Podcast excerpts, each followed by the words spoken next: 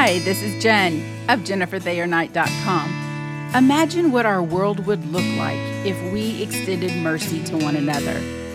Let's look at this beautiful gift and how it can change lives. This week's post, The Gift of Mercy.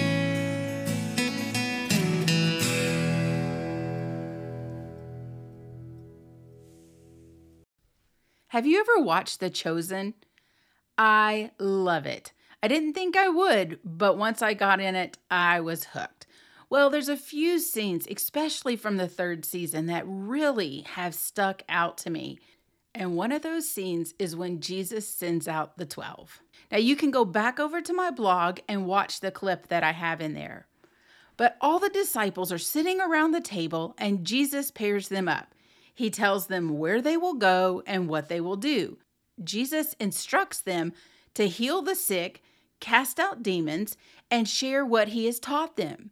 The scene gets kind of comical because the disciples get a little disgruntled over their traveling companions. That part's not shown in the clip, though. And some of the disciples begin questioning Jesus' faith in them. They say, "We're not ready," and give various other excuses. I have to believe it's quite accurate because we still do the same things, right? We do. God tells us to go, and we find some reason we are not qualified to do so.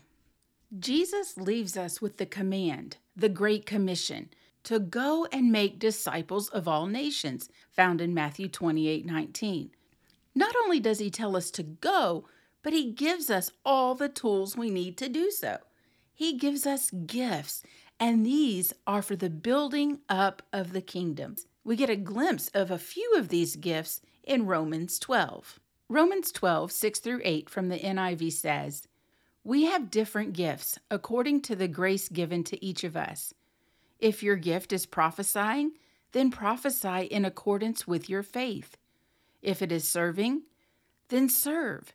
If it is teaching, then teach. If it is to encourage, then give encouragement. If it is giving, then give generously. If it is to lead, do it diligently.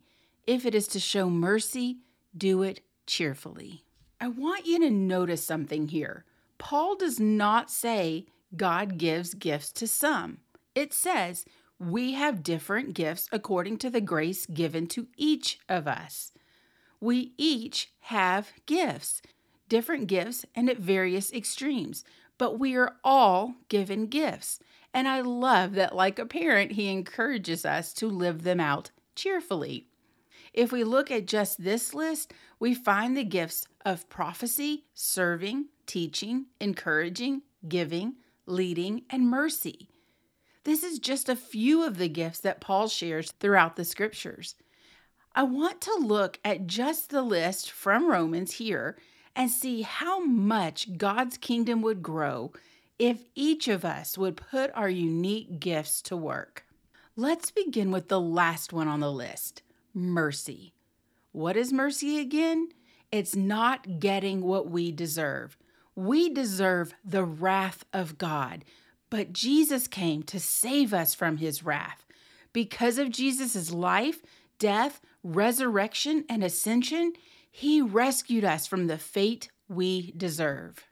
It is also worth looking at the original language here and seeing what it means.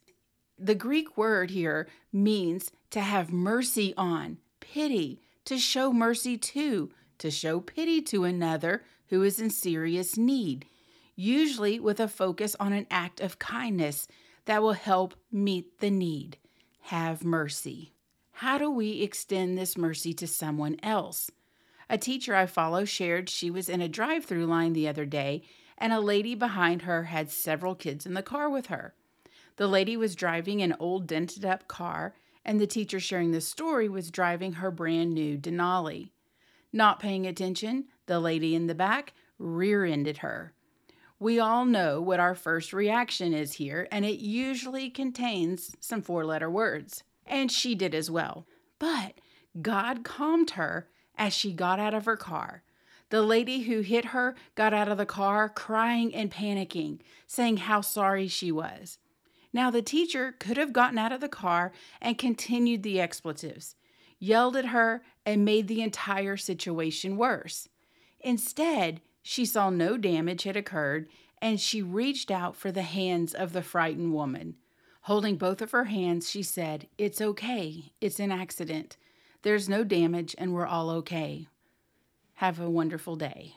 The teacher said she watched the panic just drain from the woman, and a small smile began across her face. The lady who hit from behind was at fault. She could have been held accountable, and most people would feel justified in yelling at her. But when we come with mercy, remembering the mercy that we've received, we can extend it to others. We too can get out of the car, hold someone's hand, and extend mercy. Most people in our world today have little concept of this at all. We say one thing wrong, or we have an accident, and we get jumped on. As followers of Christ, we are called, just like the 12, to live differently. We should look different. Others should see something in us that is different. Those around us should see all the things we are for and not just the things we're against. As we go through some of these gifts that Paul mentions, I encourage you to pray for God to show you what gift or gifts He has given you. You may already know, and you already might be living them out, or you might be living it out and not realizing it.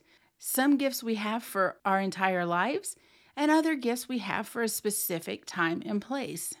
I would like to pray for each of us that when we see a place where mercy is needed, that we extend it, that God will pour this gift over us and allow us to exercise it, even when it's against our very nature. If we all begin extending mercy, just imagine where this world might be. Thank you so much for listening. In the show notes, you will find several links. You'll find a link to my contact page where you can connect with me and share your prayer requests with me. You will also find a link for healing scriptures that you can pray for yourself or for your loved ones. Again, I would love to pray for you, and thanks for listening.